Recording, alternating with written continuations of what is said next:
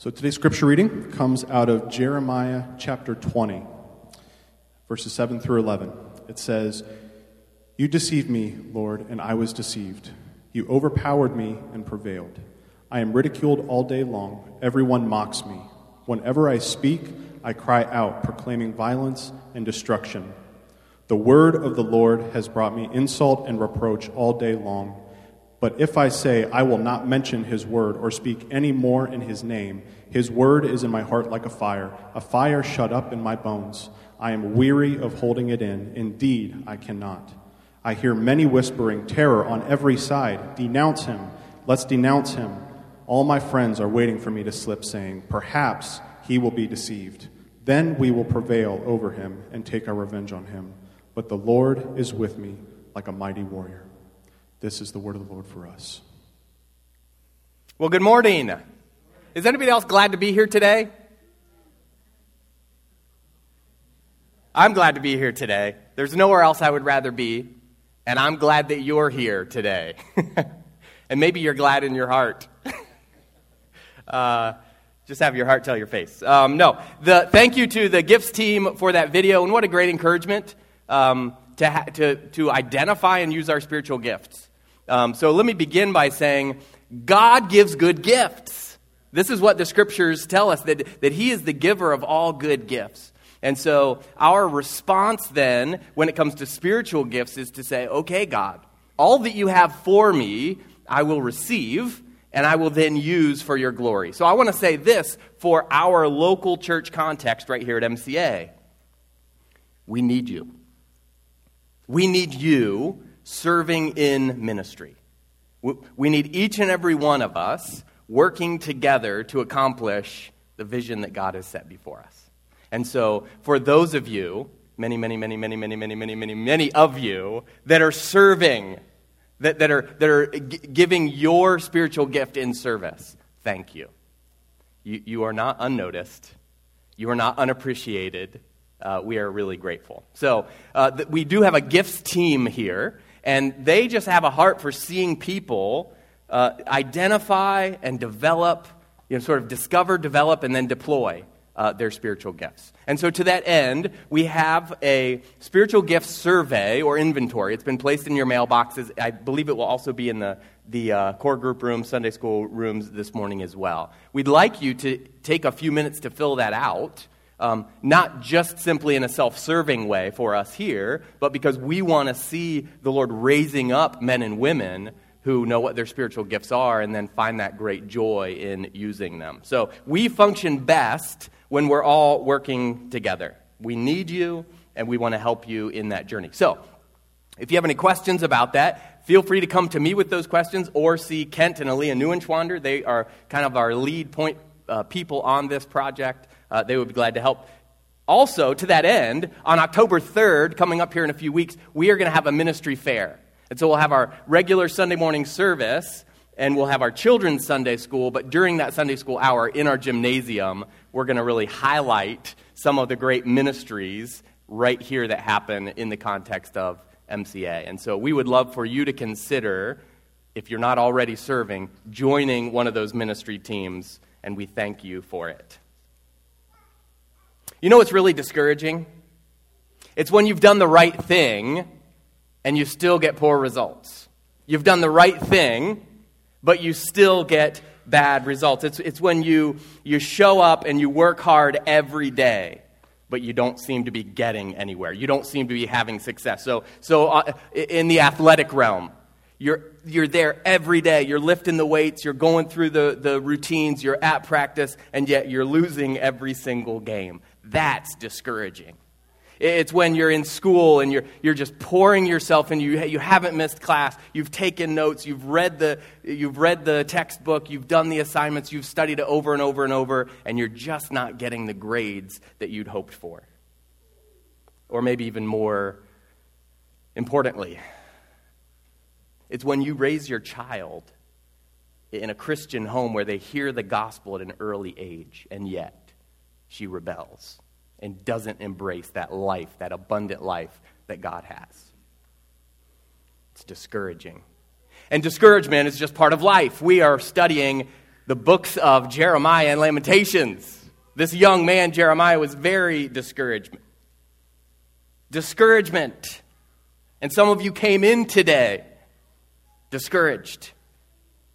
And it can just kind of eat a hole in our hearts. It can make us think things that we don't normally think. It makes us want to quit. It makes us want to just throw up our hands and give in or shake our fists at God. So, again, we're, we're going to be continuing our study here where we see this young man, Jeremiah, and how he was called to bring a very harsh message to his people. Like the, the Lord tapped him on the shoulder Hey, Jeremiah, I got a task for you. Well, that's exciting when God calls you to something. And you're going to tell your people that the enemy is invading. You're going to tell your people that they are just steeped in sin and rebellion. And Jeremiah obeyed. Jeremiah did the right thing. But it didn't really end the way he wanted or hoped. See, the people didn't respond. In fact, we're going to look today in Jeremiah chapter 20, this kind of uh, uh, amazing scene of conflict and confrontation where he is beaten, he is humiliated publicly. He, he's put in stocks in, the public, in a public square. And yet, here's the good news for us and yet, those of you who come in with a weary heart and discouragement, Jeremiah rose above discouragement, and we can too. That's what we're going to talk about today. So let me introduce myself. I'm John.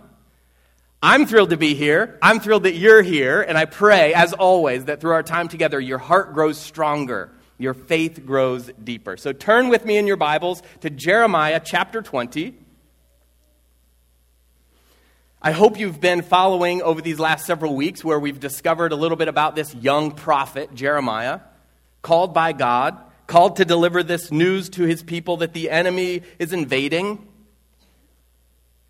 And it can be really hard to put ourselves in, in other people's shoes because this is a different time and a different place.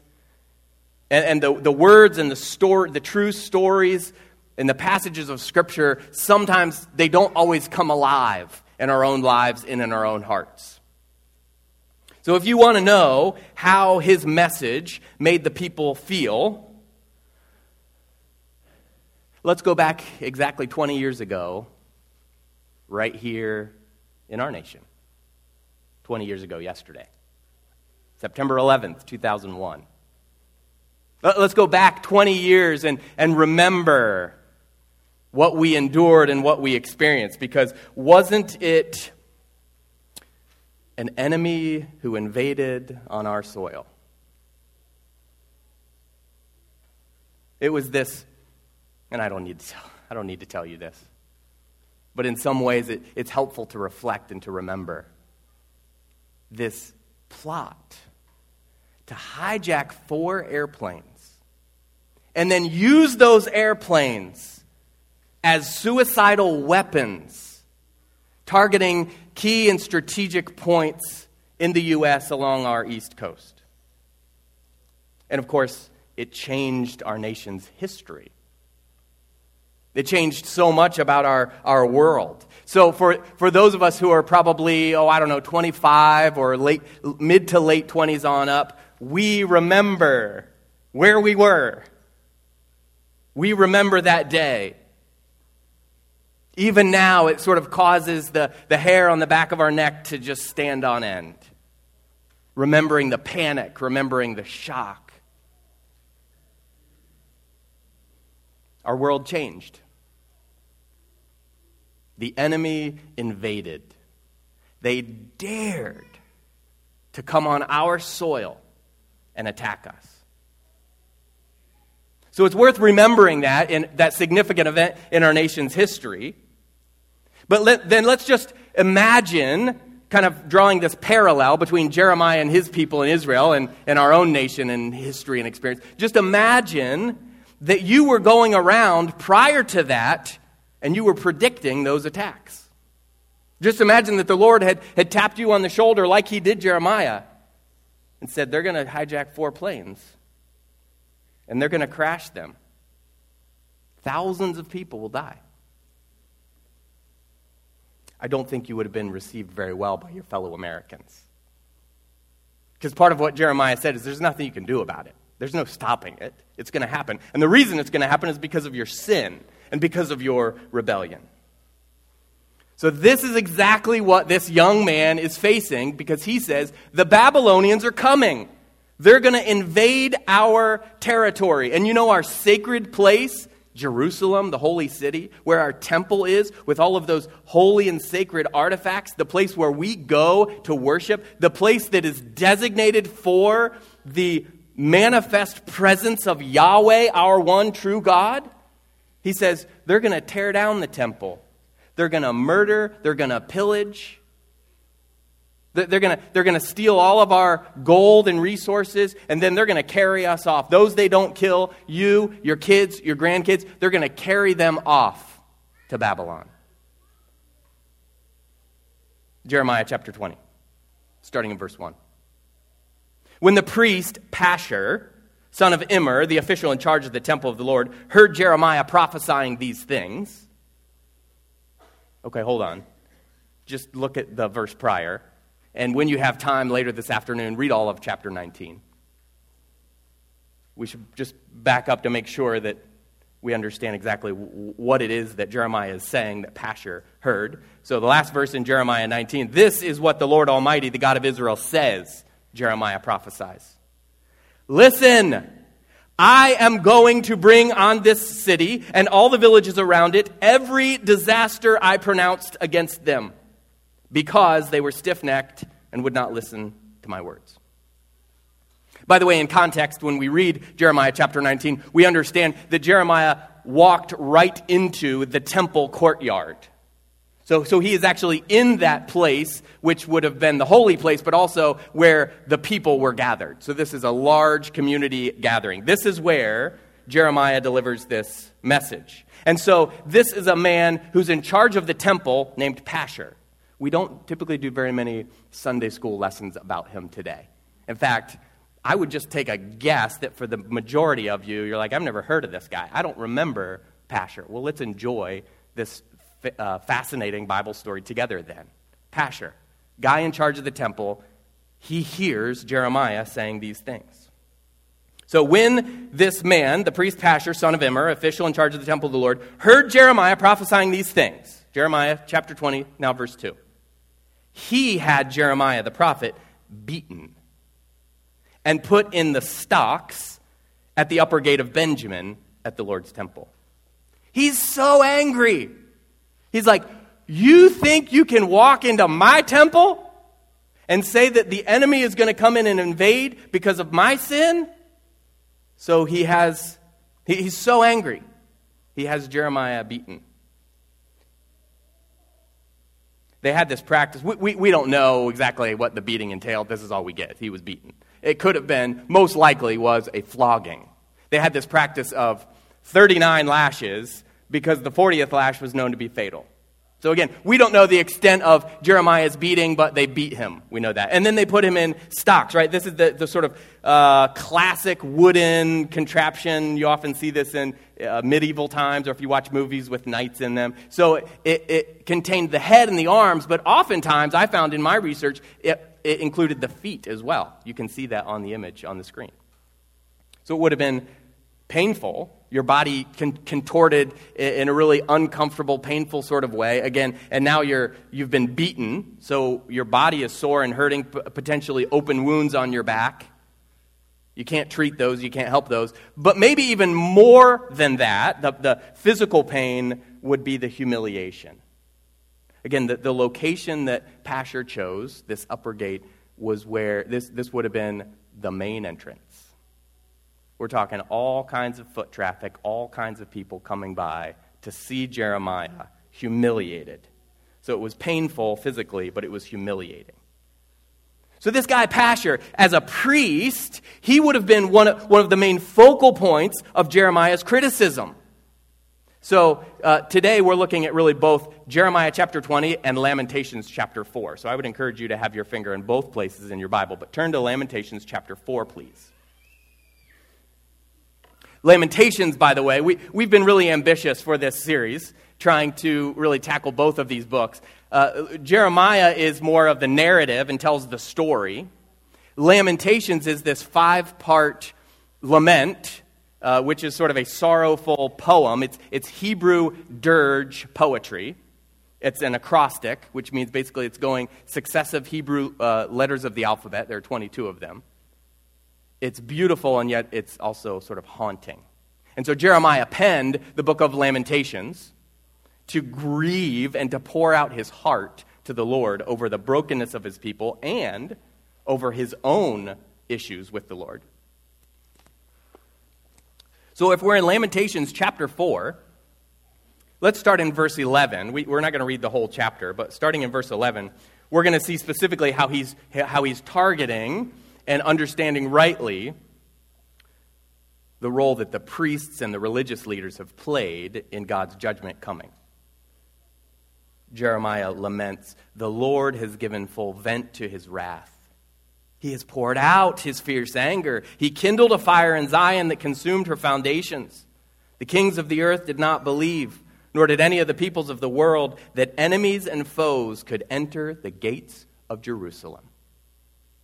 And again, it's just such a stark parallel to where we were 20 years ago.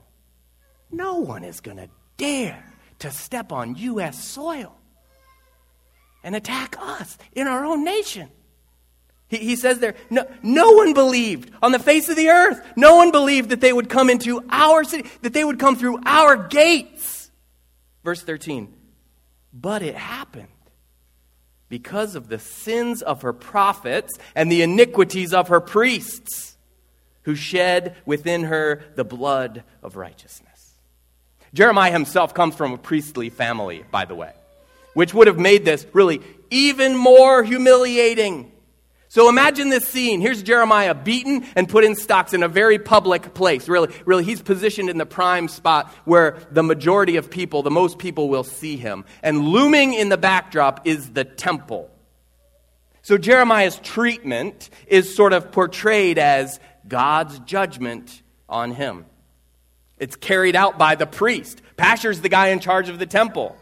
He's the servant of God. So Jeremiah is in this place where he's done the right thing, where he's followed where God led, and this is where he ends up. And everybody walking by is saying, Oh boy, God's really judging that guy. Oh boy, look what the priest has done to him, that sinner, that wretch. And so maybe you can understand, go back to Jeremiah chapter 20, starting in verse 7. Maybe you can understand when Jeremiah says, You deceived me, Lord. I was deceived. You overpowered me and prevailed. I'm ridiculed all day long. Everyone mocks me. Whenever I speak, I cry out, proclaiming violence and destruction. The word of the Lord has brought me insult and reproach all day long. Here's what he's saying I did the right thing, God, and this is my reward. I remember praying the exact same thing when I was 26 years old. I had moved my family a thousand miles. I was pouring myself into the church and the ministry. Rachel was pregnant. She was not working outside the home. The pay was very little. And just to pay our bills, I had to pick up a, a second job. And then our air conditioning broke. Uh, this was in July, in tropical heat. So it was not just uncomfortable, it was unsafe. And I remember crying out to God I have followed where you led me. I, I, am obeying what you've called me to do. Is this how you treat your servants? So this guy, Pashur, after he beat Jeremiah, and he put him in stocks, and we see here from the text that he left him there overnight. And the next day he releases him. So we're in Jeremiah chapter 20, verse 3.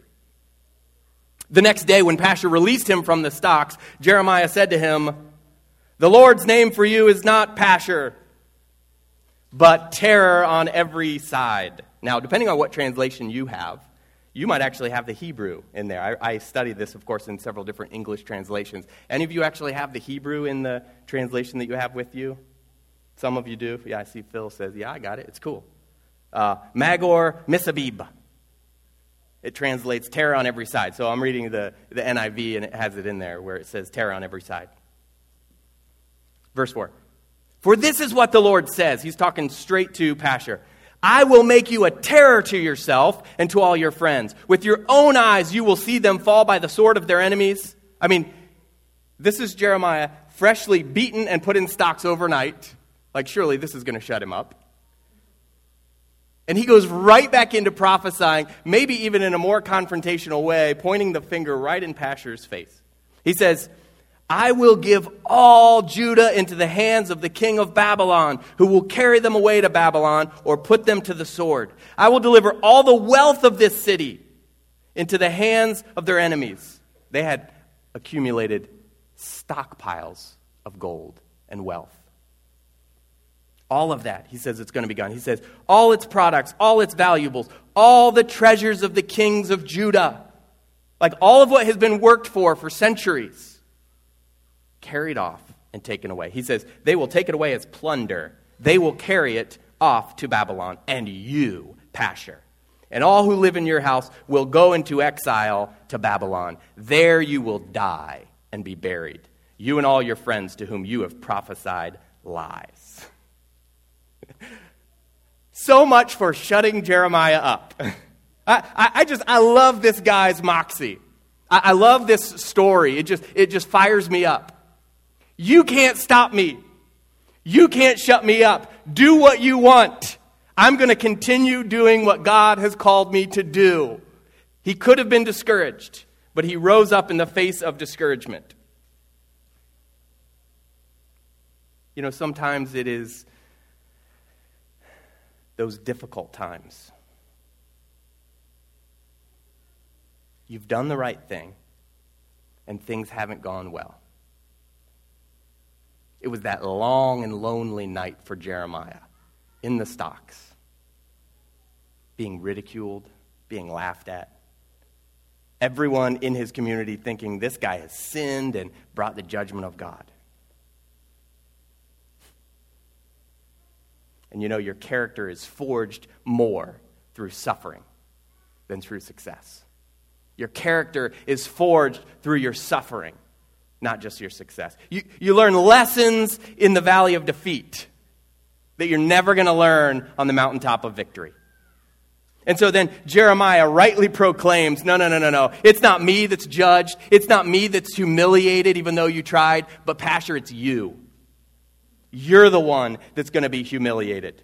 You're the one that's going to be judged. When he says that he's going to be carried into exile into Babylon, that he's going to die there, and that he's going to oh, be buried there, that uh, for them, for their culture, that's like an eternal curse. See, the, those Gentile lands, those pagan lands, were unclean. It, when you study like the, the, the Old Testament especially, it's always talking about when someone passes away, it's like, well, you got to get their bones and carry them back to be buried in this certain location. They're going to be buried with their fathers. They're going to be buried in the Holy Lands. So when he says to Pashur, no, no, no, you're going to be buried over there in the unclean pagan lands, it's like saying you're eternally cursed. There's no chance for you as part of God's family and God's kingdom. But listen, his suffering it, it, it, it led him into a place of rising above discouragement. Our own suffering, it can lead us to either accept God's patient prodding in our lives or turn from God in bitterness. Our, our, suffering, it's been said, it can make us better or it can make us bitter. Jeremiah was able to rise above discouragement, and the encouraging word for me and for you today is that we can too. So here's what I'd like to do with the rest of our time together, and that is to look at, uh, again at this story from Jeremiah chapter 20. Jeremiah, the treatment that he received from Pashur, the way he responded, we're going to see four ways to rise above discouragement. Four ways to rise above discouragement. The first is to be honest. Be honest. And what I mean by that is tell God how you feel. Jeremiah was really frank and really clear with God. He felt deceived by God, right? We saw that there in verse 7. He was ridiculed and mocked even though he'd done the right thing. He was beaten and put in stock. Like, obviously, God doesn't mislead people or like trick people, but that's how Jeremiah felt. He felt like, you just lured me into this ministry so that I could become a laughing stock. You, you called me to be a voice for you, but no one's listening to it. You, you called me to, to issue this warning to people to return to you, but none of them are doing it. But God wants us to talk to Him. He, he wants us to be honest with Him. Like, even when we're angry, even when we're upset, He wants us to tell the truth. We've got to be honest with God. And I'll let you in on a little secret God knows it all anyway. God knows it all anyway.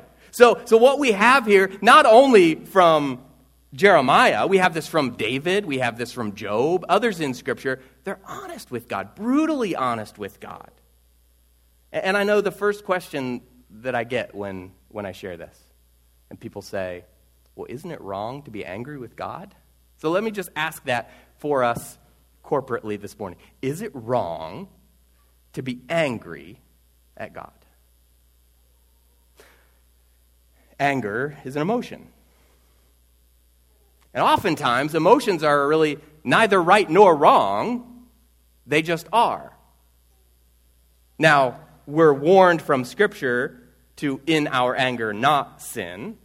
So, yes, we must be cautious there when that particular emotion is on the rise.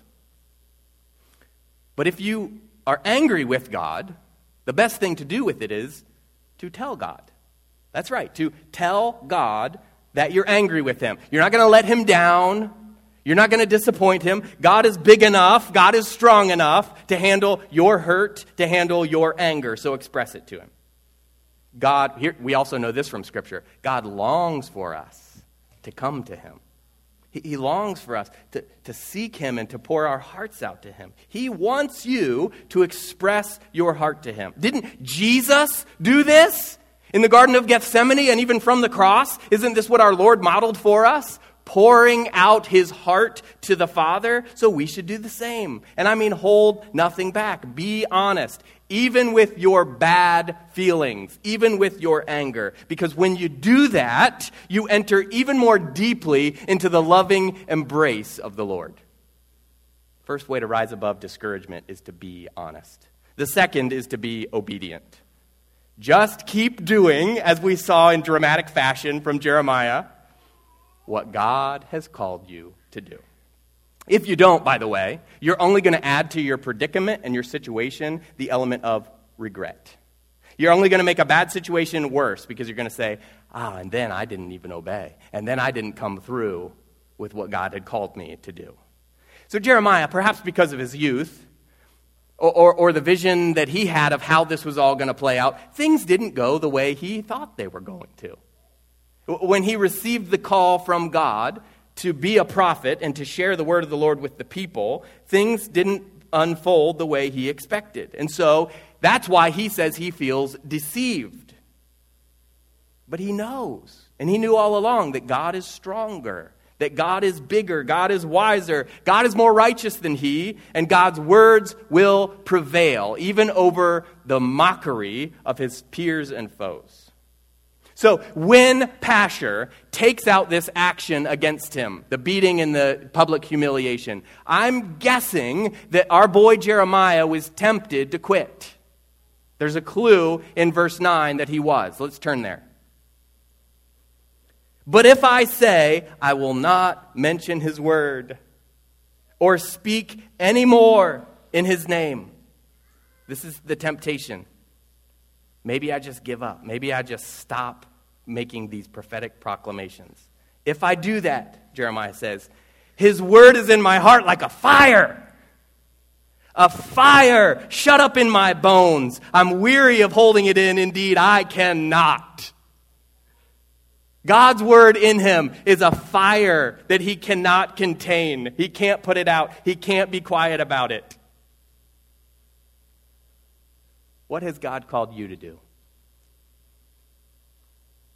It's not just pastors, it's not just missionaries that are called. Each and every one of us is called. Each and every one of us, God has a ministry for. What is it that God has laid on your heart? What, what are those, those things that, that keep you up at night? That you lose sleep over, that, that trouble your soul deeply? What, what are those actions that God has spurred you on then to use your gifts and to, to follow where He leads, to make a difference, to serve, to highlight Jesus? And the encouragement is very simple do it. How do you rise above discouragement? You press on in obedience. You, you do it. In fact, next Sunday, that's the whole sermon. so I'm going to I'm to leave that for now. That's the whole sermon next Sunday. It's our final uh, sermon in this series of Jeremiah and Lamentations. All right, another way to rise above discouragement be watchful. And what I mean there is, is watch for what the Lord is doing. Sense and understand and thank the Lord that you're not alone. So we're in Jeremiah chapter 20. We see what he says in verse 11. He says, But the Lord is what? With me. The Lord is, say it with me, with me. He proclaims, he recognizes, he is watchful to see he's not alone. He wasn't alone in the stocks. He wasn't alone when he was taking that flogging or beating or whatever it was. He says, The Lord is with me like a mighty warrior. He's not on the losing side. He might be battling discouragement. I think he was. But God is going to prevail. And God speaks this word then to his heart. No, no, I'm going to deal with Pashur. I'm going to deal with anyone else who has come against you. But I think oftentimes when we're in that place of discouragement, we tend to focus inward on the struggle. We, we tend to then look at our situation. We tend to look at our frustration. We tend to look at our predicament. We look at our problem, and we're even more discouraged. So here's what Jeremiah did he set his eyes on the Lord.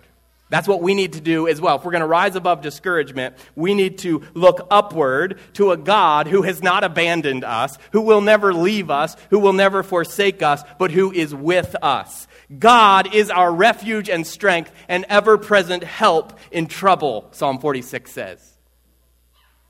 See, I didn't have a plan to fix our air conditioning when it broke all those years ago. I didn't have the money. I didn't have any money.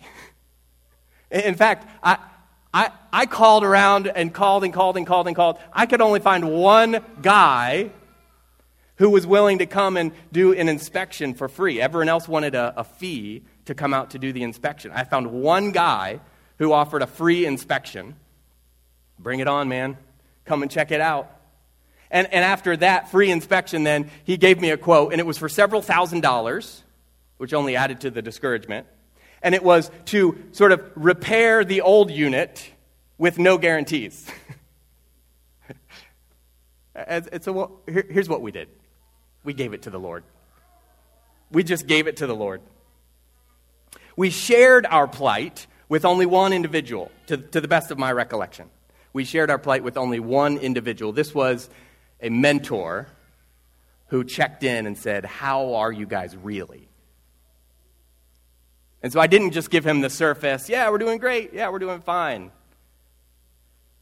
I said, yeah, we're struggling, we're discouraged. I told him our situation, you know, we're just, we're just trusting the Lord and don't know what's going to happen. Unbeknownst to us, this individual shared it with his son.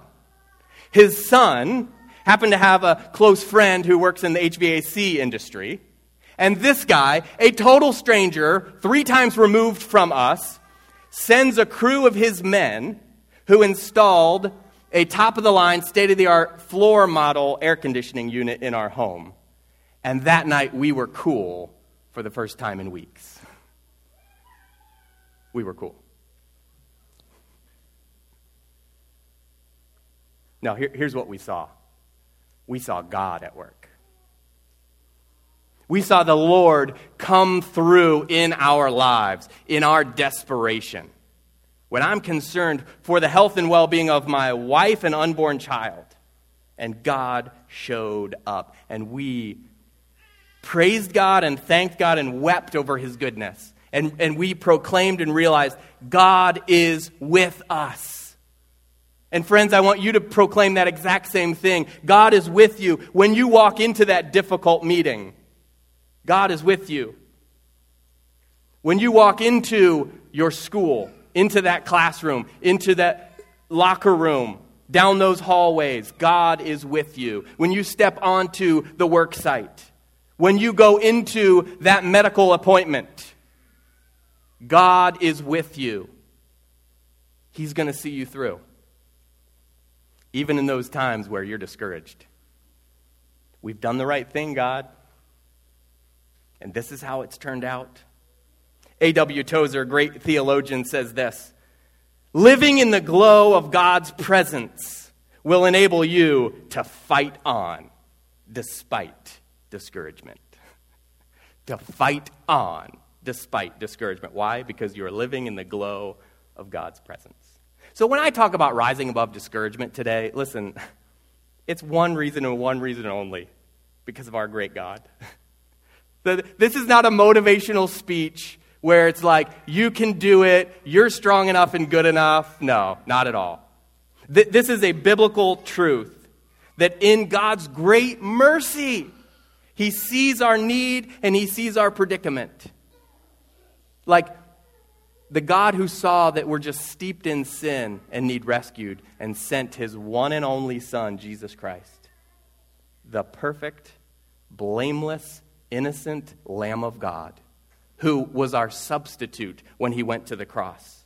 So it's only because of Jesus and what he endured on the cross that we have hope in the face of our own suffering. Because the good news of the gospel is that anyone who places their faith in him, then at the end of the age, that is when Christ returns once and for all, that the righteous, the Bible tells us, will rise to eternal life. The righteous will rise to eternal life, those who have placed their faith in the Lord Jesus Christ. And that is paradise. That, that is what the, what the book of Revelation describes as this feast, this banquet in God's forever presence. But the unrighteous, those who have never called on the name of the Lord, those who don't seek Him and cry out to Him, they will suffer an eternity separated from God in torment in hell apart from the beauty of the Lord. So look to him today. Cry out to him, our great God, the only one who's able to save. When I talk about rising above discouragement, it all hinges on have you cried out to the Lord Jesus Christ? Because if you haven't done that, then there's no hope. You might be in, encouraged by circumstances that improve, or things that seem to get better. But what I'm talking about is your entire life, your entire being surrendered to the purposes of God and wholly leaning on the name of Jesus. Maybe you want to do that today. Let's meet up after the service. Come and meet with me. I would love, I would just be honored to, to pray with you, to go with you before God's throne of grace. So let me share one more way that we rise above discouragement that we see from the example of Jeremiah, and that is to be worshipful. Praise is the one weapon in the Christian's arsenal against which Satan has no defense. Praise. When we praise God, what we're doing is acknowledging He's in charge. He can do what He wants, when He wants, how He wants, with whom He wants, in His time frame. So we're in Jeremiah chapter 20. He says in verse 13, Sing to the Lord. Give praise to the Lord. He rescues the life of the needy from the hands of the wicked. Jeremiah's despair turns to joy. His defeated attitude turns to triumph. And the key that sort of unlocked this is praise. He chooses to be worshipful. He acknowledges God. And we should do the same thing. When we praise God, we, we are praising God not just for the good that comes our way. I think that can be a temptation. When the good thing happens and we go, well, praise God, I'm really blessed. No, but praising is accepting all that God has the good and the bad. See, when we do that, when we praise God, we're taking our minds off of our situation and our circumstances, we're putting them on God. We're putting our eyes and our focus where it needs to be. And in so doing, we are asking Him to rule and to reign in our lives. Praise acknowledges that God knows more about what He's doing than we do. So I want you to hear this this morning. God knows what is best for you. God knows what is best for you. Do you trust Him? Then praise Him. Thank Him. Give it all to Him. God just has this amazing ability to take our suffering and our ugliness and turn it into something beautiful.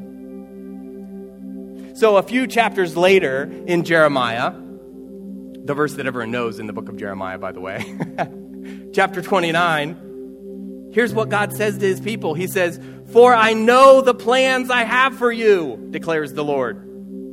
This whole situation with the Babylonians that you're all worked up about, and you're all concerned about, and you're all fearing, I know what I'm doing. He says, I know the plans I have for you, and they are plans to prosper you, not to harm you, plans to give you hope and a future. Wow! That's God knowing better than us. That's God who, who weaves this tapestry in our lives.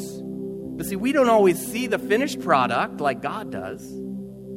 So when God allows suffering in our lives, we can choose are we going to get better or are we going to be bitter?